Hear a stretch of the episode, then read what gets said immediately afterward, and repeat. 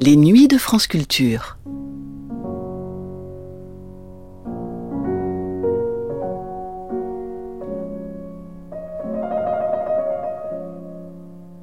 Quand j'écrivais Tombe en 1970, je voulais relever une tombe et relever d'une mort vénéneuse. Je voulais désenfouir un secret et je l'enfouissais sous le texte. Je travaillais sans arrêt, je fouissais. Tombe faisait un travail de taupe. Tombe voulait sortir vivant quand même d'un séjour aux enfers et ne trouvait pas la sortie. La porte d'entrée refuse la sortie. Il faut trouver une autre porte. Voilà ce qu'écrivait Hélène Sixou 35 ans après la première publication de son livre Tombe, à l'occasion de sa réédition en 2008 au Seuil. Tombe est un livre difficile à définir, qui procure une expérience de lecture comme nulle autre. Sorte de poème en prose de 173 pages, Tombe propose une écriture érotique, métaphysique, stroboscopique, mélangeant le biographique et le mythique, l'intellectuel et le profondément personnel. C'est un livre qui, dès les premières pages, fait perdre aux lectrices et aux lecteurs tous leurs repères. Des élans lyriques en vers libre, aux phrases sinueuses et interminables, sans ponctuation, au service d'une narration d'un autre temps. Teinté d'un onirisme puissant, ce texte qui n'appartient ni au monde des vivants, ni entièrement au monde des morts, se lit comme la recherche de quelque chose à tout jamais perdu, chaque mot grattant une terre qui, avec chaque année, devient plus aride et infertile.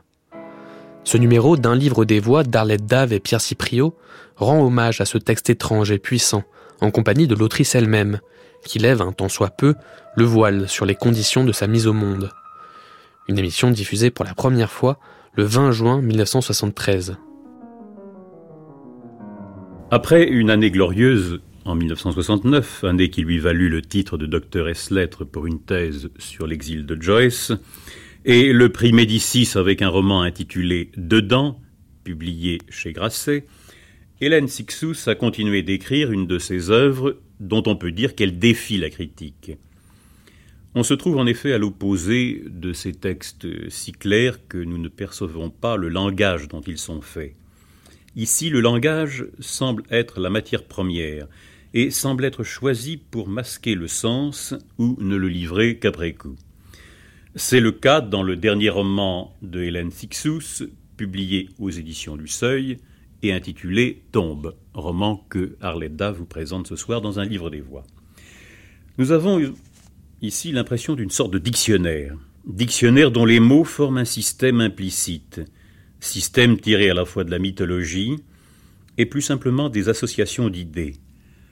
Texte de fiction, écriture, ces mots du vocabulaire de la revue telle qu'elle expriment la vigilance de tout un groupe d'écrivains pour qui les mots sont des phénomènes curieux, dont il faut chercher le rôle et le secret de leur trajectoire, sans aucune restriction d'invention, sans tension narrative et descriptive, pour essayer de faire partager le sens de ce qu'on veut dire.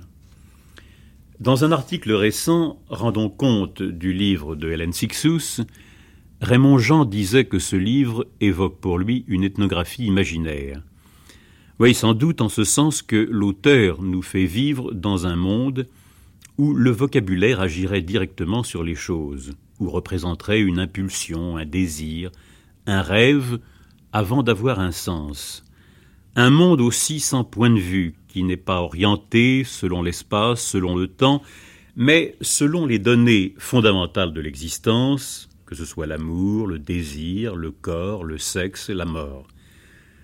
Pour admettre de tels livres, il faut évidemment faire effort.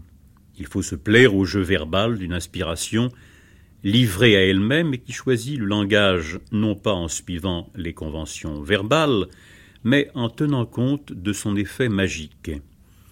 On opposait autrefois la littérature qu'on lit et la littérature qu'on voit la seconde, celle qu'on voit, étant la poésie, la première, celle qu'on lit, étant le roman. Tombe représente un essai pour introduire dans le roman cet échange, cette composition entre les images et les mots qui se complètent ou s'opposent, ces schèmes du désir et du verbe tels que les poètes les ont expérimentés quand ils mettaient, et là je pense à Mallarmé ou à Valérie, toute leur invention à explorer les sensations intactes que nous pouvons vivre.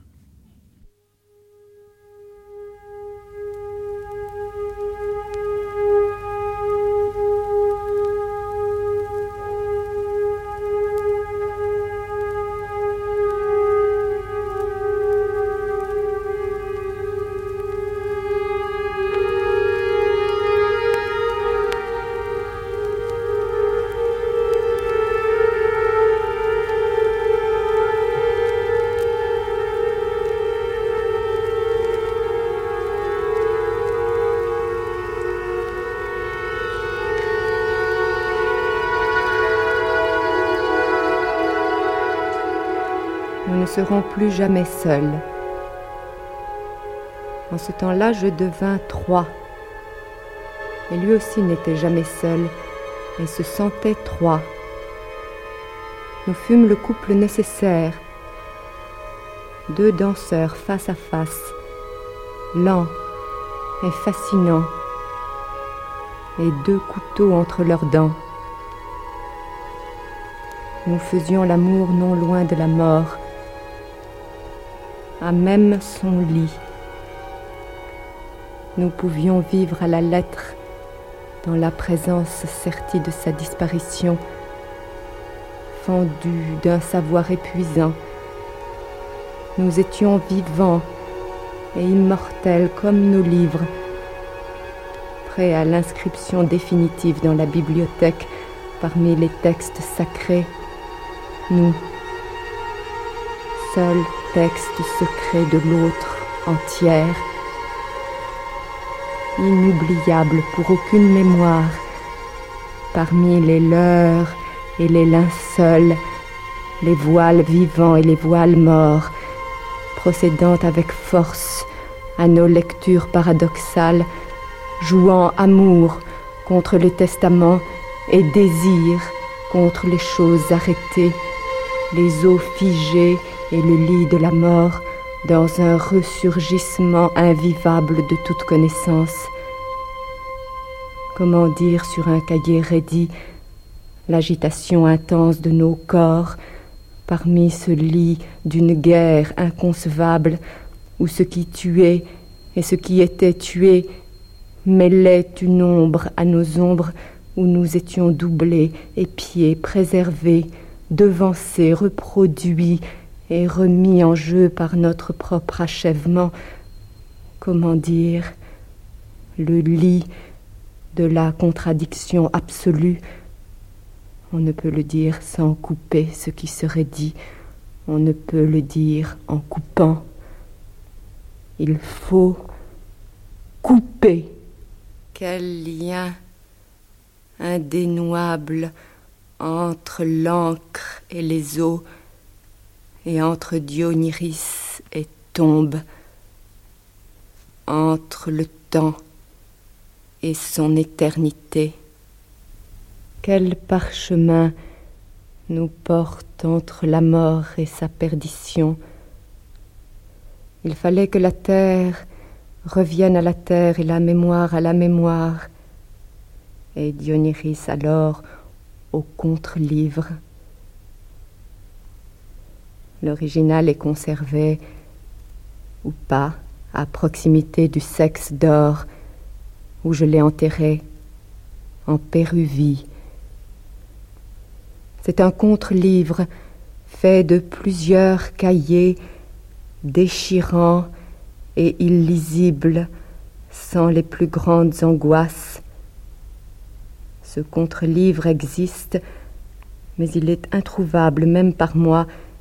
Il est possible que par les mystères de la chimie qui gouvernent l'écriture, il se décompose en produisant sa propre écriture indéchiffrable à la lumière humaine. Tombe n'est qu'une faible émanation du livre des livres, un reste, l'effet de la douleur et non la douleur elle-même est en vérité l'effet de cet effet. Nous étions trois et un seul sexe d'or lui, le stylo, moi, l'encre, et sur la couverture du lit, une seule ta je dors. Hélène Sixou, dans votre roman qui s'appelle Tombe, la chose qui frappe en premier, ce n'est pas l'histoire, c'est le style, c'est l'écriture, c'est la démarche, c'est cette forme, ce chant à une seule voix et pourtant multiple, c'est la cérébralité, si du moins ce mot ne vous choque pas, la, cérébralité de, la démarche, de l'écriture, le, contenu symbolique. Il y a des thèmes qui reviennent sans cesse, il y a des mots qu'on est un peu étonné de rencontrer là, qui ne sont pas qui ne sont pas des mots-clés habituellement. Vous avez le mot écureuil qui toujours revient, vous avez le mot terre qui s'apparente d'ailleurs au ventre maternel, vous avez le mot mur, vous avez le mot œil, vous avez la virgule. C'est toute une grammaire qui est assez hermétique, assez assez difficile à saisir, et j'aimerais que nous en parlions. Au fond, ce que vous dites indique déjà euh, une direction de lecture qui, me paraît assez juste. Euh, je m'amuse en remarquant que vous avez dit il y a des mots, il y a le mot écureuil plutôt que la bête écureuil d'une certaine manière. Et euh, vous avez donc frappé assez justement en un point qui caractérise, je crois, une certaine façon que j'ai d'écrire quand il s'agit, par exemple, comme ici, d'amour, et euh, qui est que les choses elles-mêmes, réelles, concrètes, la terre, l'écureuil, qui sont matériellement pensables, sont en même temps et immédiatement dans ce texte des signes. Des signes et des signes polyvalents. C'est-à-dire que d'une part, l'écureuil, c'est l'animal, et puis c'est le nom, c'est le mot écureuil. de même que le lierre, c'est une plante, et puis c'est le mot lierre, mais euh, tout de suite, ces mots euh, signalent tout à fait autre chose. Ils portent d'autres signes que simplement le référent animal ou végétal. Euh, en particulier, ce que en linguistique on appelle le, signifiant, c'est-à-dire que ce sont des mots qui sont faits avec des lettres, avec des syllabes, qui s'éparpillent, qui commencent à travailler et à produire d'autres effets de sens. Et dans écureuil, par exemple, vous avez la cure, euh, aussi bien que l'œil qui, euh, qui est lâché finalement aussi dans ce texte très souvent. Et dans l'hier, vous avez le lit, vous avez euh, l'hier par rapport à l'aujourd'hui, vous avez l'errance. Bon, tout ça peut apparaître comme du jeu, mais en réalité, c'est simplement une façon de prêter l'oreille et l'œil, puisqu'il faut faire des lectures, bien sûr, qui utilisent tous les sens, à euh, l'infinie richesse de signalisation du, réel. Et euh, comment faire pour prêter l'œil et l'oreille? Eh bien, il est certain que dans des situations particulières, qui sont des situations euh, paroxystiques de notre existence, tous nos sens sont aiguisés. Et nous percevons, dans une situation d'angoisse particulière ou d'amour particulier, dans une situation de tension extrême, ce pourquoi nous n'avons pas d'attention en général. De même, si vous voulez que vous, allez remarquer le cil euh, de la personne que vous aimez, un cil parmi les cils, très précisément. De même, finalement, ce que je fais remarquer dans ce texte, qui est un texte paroxystique, c'est aussi euh, quelque chose d'aussi important et fin que la virgule, qui d'habitude disparaît d'un texte. Alors inversement, de même que l'écureuil est à la fois l'animal et qu'il y a une histoire d'écureuil dans, dans, ce texte, et puis qu'il y a bien d'autres choses, qu'il y a aussi tout le jeu de la lettre, de même, la virgule, qui en général n'est qu'un signe typographique, s'anime. Et elle devient quelque chose de vivant. Elle devient elle-même une sorte d'écureuil capable de bondir à travers les lignes, d'animer euh, un texte, de le ponctuer, de l'arrêter, de le reprendre, de l'essouffler. Et puis, étymologiquement, c'est la petite verge. C'est aussi comme, si vous voulez, l'indication érotique d'une trace de pénis. Et par contre, vous avez, en opposition à l'écureuil, au bon, à la virgule, au mouvement, vous avez des choses au contraire qui sont comme des rocs. Vous avez le lit, qui lui est immuable, et vous avez le mur, que ce soit un mur, le mur de Pergame ou que ce soit le, les murs de cet endroit niché en haut d'un édifice tout petit et difficile à pénétrer, cette bibliothèque très, très basse, très étroite, très exiguë, irrespirable, où, vous, votre couple se, se renoue. Oui, c'est vrai que ce sont. Là, je dirais que, en effet, ce sont comme des, disons, des pierres qui, posent quelque chose d'assez stable dans ce texte. Et bon, encore une fois, le, fond de tout ça, c'est cette histoire euh, euh, d'un amour menacé, c'est-à-dire un amour qui porte absolument à la limite euh, toutes les passions, tous les désirs, dans la mesure où il se sent au ras d'une disparition possible, parce qu'il est menacé par la mort. Alors, tout naturellement, ce qui va surgir de cette situation extrême, c'est euh, le recours à, euh, disons, des encres au sens euh, marin, si vous voulez, quelque chose qui permet d'arrimer ce qui est emporté violemment par le temps. Et qu'est-ce qui peut servir d'encre dans une situation pareille? Qu'est-ce qui peut conserver? Qu'est-ce qui sert à garder, à retenir ou à entretenir? C'est tout naturellement le lit, bien sûr, la couche, quelle qu'elle soit, et donc toute espèce d'étendue qui peut servir de couche. C'est les bibliothèques qui, euh, avec laquelle j'ai beaucoup joué dans ce texte, parce que ça m'a toujours fasciné. Moi, je n'aime pas les bibliothèques, même si j'écris. Au fond, j'en ai une sorte de... Je, repousse l'idée même de la bibliothèque, c'est-à-dire cette espèce de lieu de coffre, de coffre. Alors, je m'en sers ici de façon très très complexe. Au fond, je, me, je règle son compte d'une certaine manière à ma bibliothèque et elle est à la fois le lieu qui conserve l'écriture, c'est-à-dire véritablement, déjà que l'écriture conserve, alors la bibliothèque conserve au carré, d'une certaine manière. Mhm. Bon, d'autre part, je dis c'est un coffre à livres.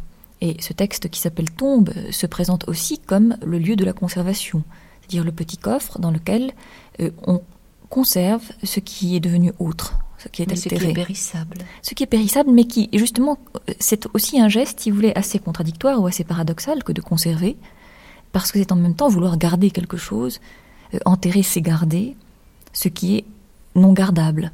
Bon, c'est un geste comme ça très, très paradoxal, très tragique d'une certaine manière. C'est une inscription de ce qui a disparu toujours. Alors la bibliothèque, très généralement, c'est ça. Alors imaginons que euh, les bibliothèques servent à garder tout ce qui peut être pensé, vécu hum, par ce couple, et euh, que la quantité de livres, la culture en général, soit cela aussi, c'est-à-dire un certain rapport à la mort, qui est un refus, bien sûr, de cette mort. À la fois une façon d'accepter son existence, enfin sa réalité, de dire c'est, et en même temps une façon de dire ce n'est pas, elle n'est pas. Et puis, ça joue aussi sur le fait, alors, qu'il y a dans ce texte euh, quelque chose qui euh, est également pris dans le mouvement d'un, de répulsion de la mort, on la repousse, et qui est une, une tentative pour ranimer des mythes.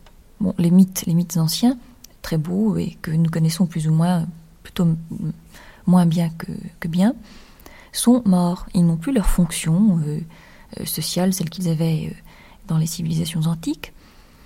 Et, et, cependant, ils ne sont pas complètement morts. Nous en avons gardé des traces, ce qui est assez curieux.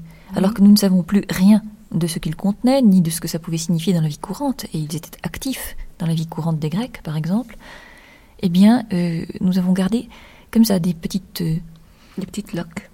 Des petites griffes de, ce lieu-là, oui. Alors, euh, je les reprends et en les réinsérant dans un texte très moderne, je leur donne, et en, leur, en, déplaçant leur contenu, parce que je, le métamorphose, euh, je m'amuse d'une certaine manière à ranimer ce qui donnait la vie autrefois et qui est mort, ou qui est en tout cas euh, réduit à une sorte de poussière. Alors j'insuffle à nouveau, par exemple, le mythe d'Adonis. Bon, le mythe d'Adonis, euh, il faut y retourner, c'est une belle histoire. On sait que, je ne sais pas ce que ça dit d'ailleurs aux gens, Adonis, mais je suppose que ça dit beauté, ça dit jeunesse, ça dit mort. Et il se trouve qu'Adonis est un étrange personnage qui passe de coffre en coffre, hum. c'est-à-dire qui est arraché euh, au ventre d'une mère devenue végétale, qui est, qui est un, devenu arbre, qui est la myrrhe, et qui est conservé euh, en vie, mais est-ce que c'est être en vie qu'être conservé dans un coffre Qui est conservé dans un coffre soigneusement par les déesses qu'il aime. C'est-à-dire que c'est un personnage qui est à la fois euh, mort, enfin enfoui, enterré, pris, non vivant, et cependant gardé. Comme pris sous les glaces. En hibernation, en quelque sorte. C'est ça. Quant au mur, alors le mur, ça c'est tout à fait autre chose. C'est quelque chose, je suppose, que tout le monde connaît, le mur. Oui. On s'y cogne. euh, et hum, c'est la barre, c'est l'infranchissable. En même temps, c'est ce qui protège. C'est un petit peu comme le coffre, ça a cette double euh, fonction. C'est-à-dire que d'une part, ça nous empêche de passer. D'autre part, ça nous protège contre un extérieur que nous rejetons presque toujours et qui ici serait l'extérieur le plus extérieur. Qu'est-ce qui nous est le plus absolument extérieur, le plus absolument étranger C'est la mort. Et l'œil. L'œil, je sais pas, je crois que c'est très facile de, penser l'œil. Je pense que je lis, je lis, j'écris, donc je déchiffre euh, très intensément euh, le réel en général, qui pour moi prend forme, en effet, d'une série de signes. Le monde me fait signe, je le regarde de façon très particulière, comme si je le lisais. De même que euh, un corps, et je ne sépare jamais pour moi, c'est absolument échangeable, corps et écriture. Un corps euh, que, que j'aime est un corps que je lis en même temps, avec le plus de précision possible. C'est-à-dire que c'est une façon aussi de le prendre euh, que de le décrire. C'est le prendre deux fois. Hmm. Je ne sais pas s'il n'y a pas de toucher, mais euh, parce que je pense qu'il y en a, si vous voulez, ça prend la forme en effet de des peaux. Il y a tout un, monde de la peau, du parchemin, de l'épiderme, de la soie. De le- Mais euh, il, est certain que là, il y a un écart. C'est un toucher, euh, disons, secondaire qui, qui suit en effet l'œil. Et c'est dû, en fait, alors très très intensément à, la situation décrite. C'est-à-dire qu'il y a une situation, donc, comme je vous le disais, d'amour mêlé de mort, qui fait que euh, tout devient enfin le, corps de l'autre est justement presque inatteignable. Il est déjà éloigné. Et euh, un, des, un des mouvements de ce texte, c'est une description d'une tentative déchirante pour saisir, pour attraper. Mais au moment où je vais attraper, ça m'échappe.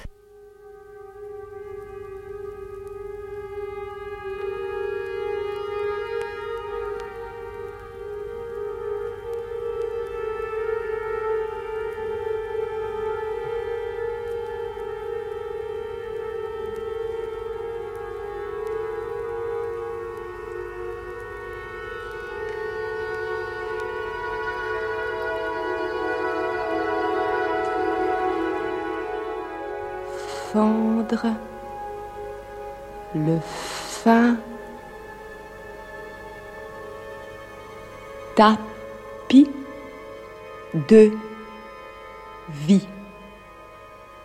À moi la chair, à lui l'odeur, au sexe d'or la fumée. J'ai rêvé de lui cette nuit. Nous étions sur le même vaisseau, un vaisseau de luxe, d'une marque étrangère bien entretenue. Ou plutôt, j'avais été dans un vaisseau un peu ancien et fatigué. Je le vis piloter un de ces grands voiliers imaginaires très puissants, introuvables. Mais nous n'allions nulle part. Dionyris et moi et les autres, sous d'autres voiles, nous allions sous les voiles. Elle circulait. Je laissai la mienne. Il rangea la sienne. Puis nous nous dressâmes l'un près de l'autre. Vie comme des tours. Chacun désirant doucement avec amour l'immortalité de l'autre. Pentésilé, Achille, lui même, par lui même avec lui même.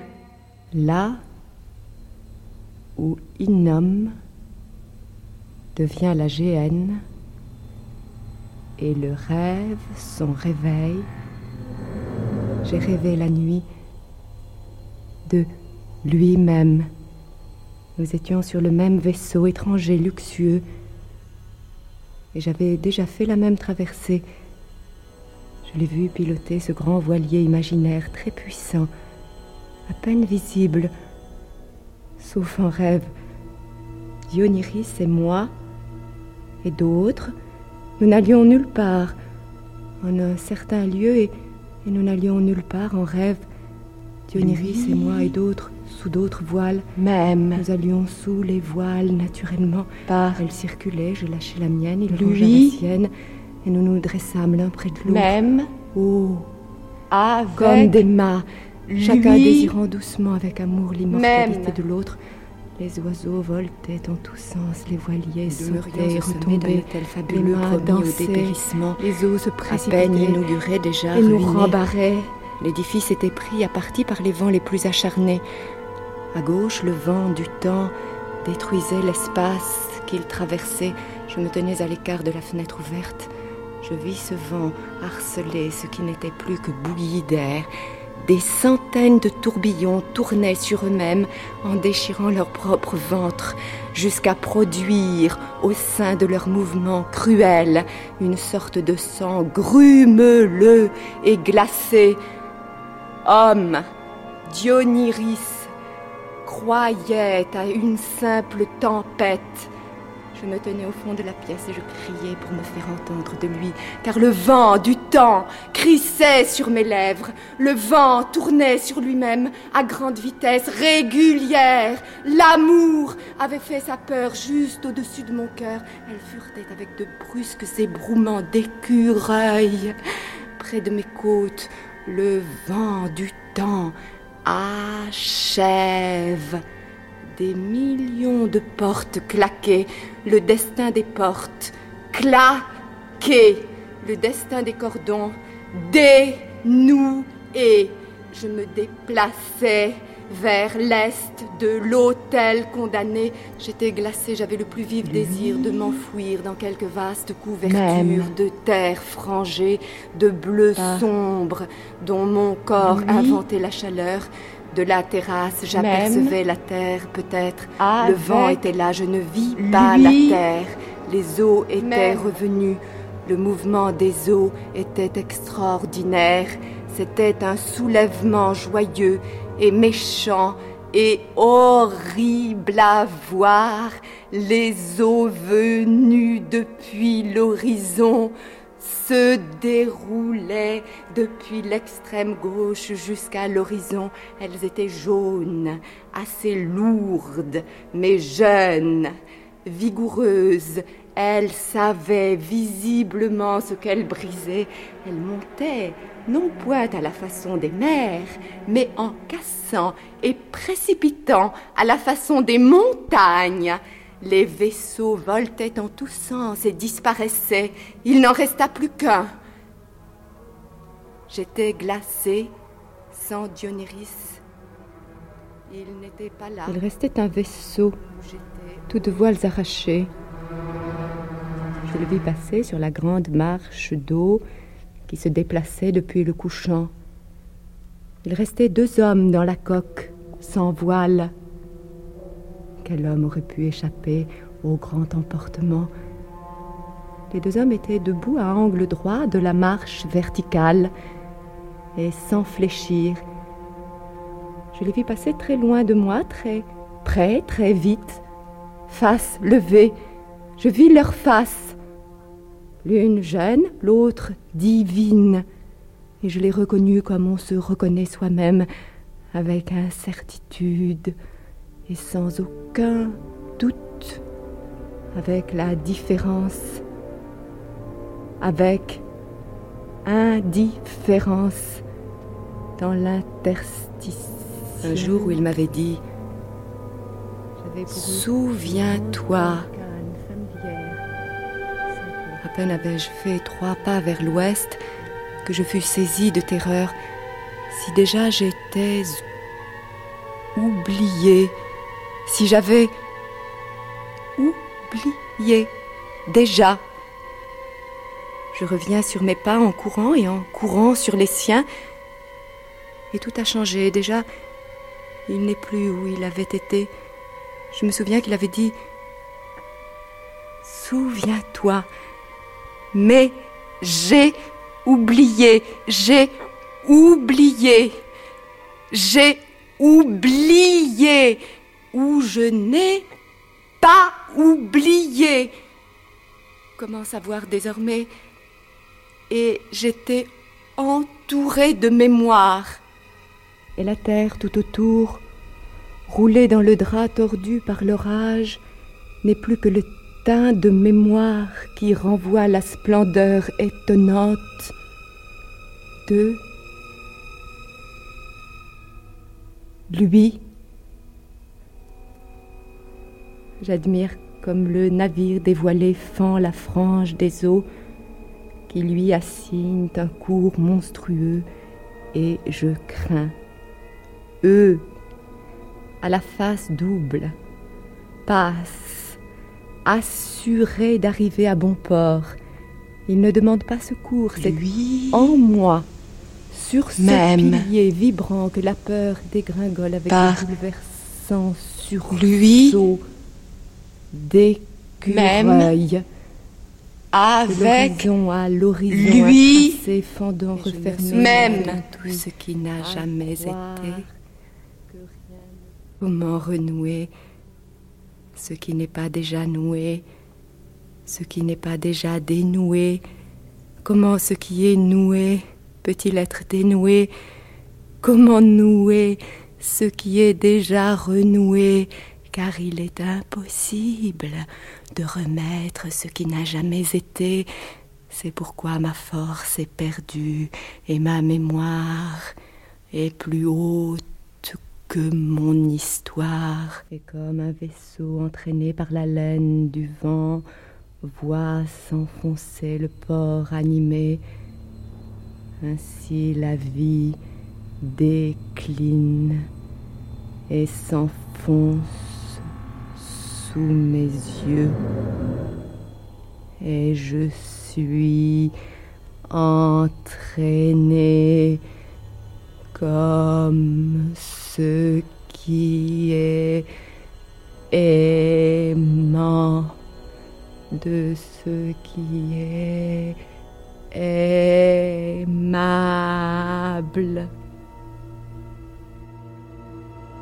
La vie retire ses os de mon corps. L'espoir quitte mon corps. Une faiblesse bizarre me baigne et prend. Est-ce qu'il s'éloigne aussi de son centre par les voies redoutables? Est-ce qu'il se délaisse Des morceaux d'écureuil recouverts de feuillage me baisent la vue que j'ai de lui-même quand il n'est pas à côté de moi et c'est moi qui les ai empilés. Je me cache pour ne pas le voir périr maintenant. Un temps dit et maintenant, aujourd'hui, il est encore vivant. Et maintenant, et il s'écriera. Et maintenant, aujourd'hui, il est décomposé.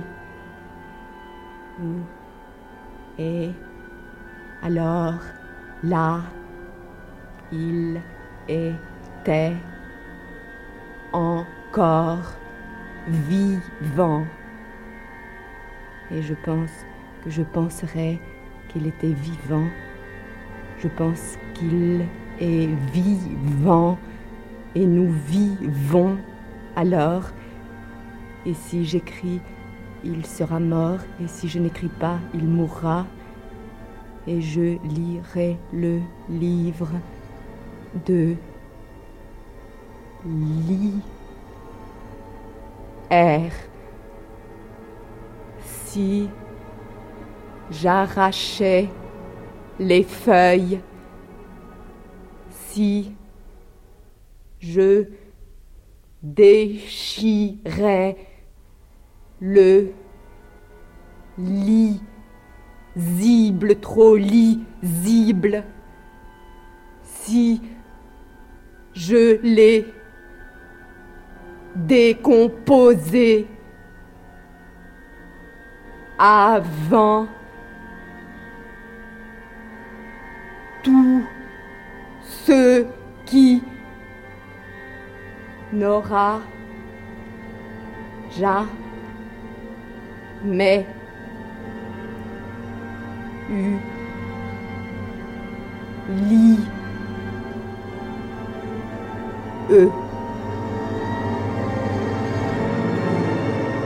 Mes yeux maintenant le lit de lierre, ininterrompu.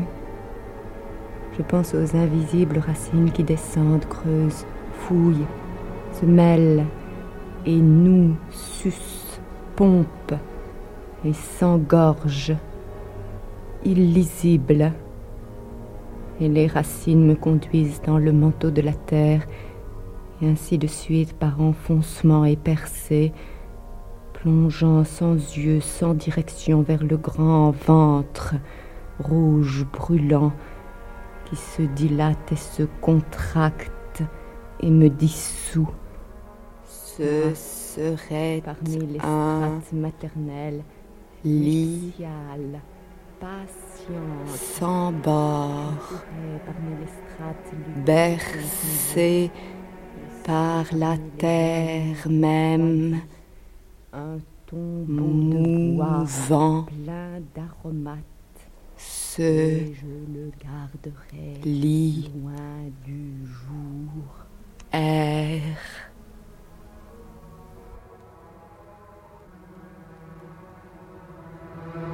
Mais il y aura ce lit ouvert parmi les veines, respirant à peine, dans le rouge de la terre, merveilleusement blanc, qui ne regardera personne, qui ne regardera que nous, nous gardant, nous perdant aussi à l'aide du temps jusqu'à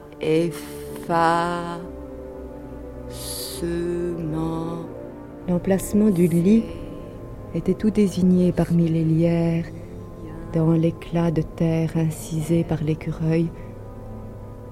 Je nous y vis nous ferions ce voyage de noces en Péruvie. Ce serait un voyage incessant et immuable.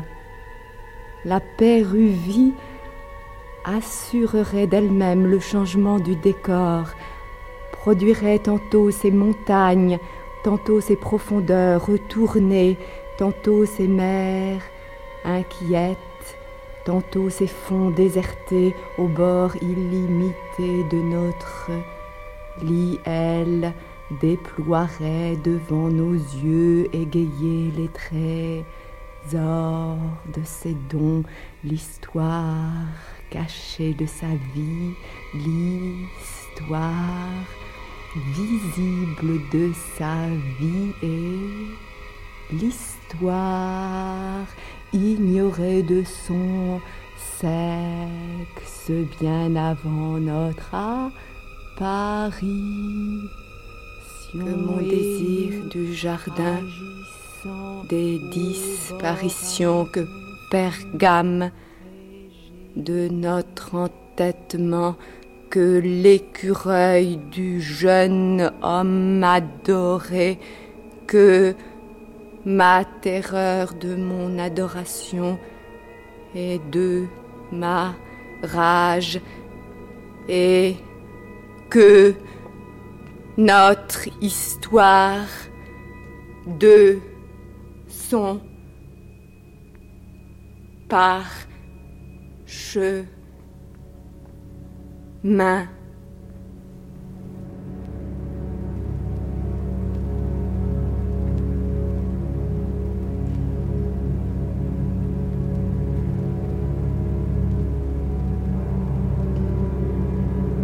C'était un numéro d'un livre des voix d'Arlette Dave et Pierre Cypriot, consacré à Tombe d'Hélène Sixou, en compagnie de l'autrice elle-même. Première diffusion le 20 juin 1973.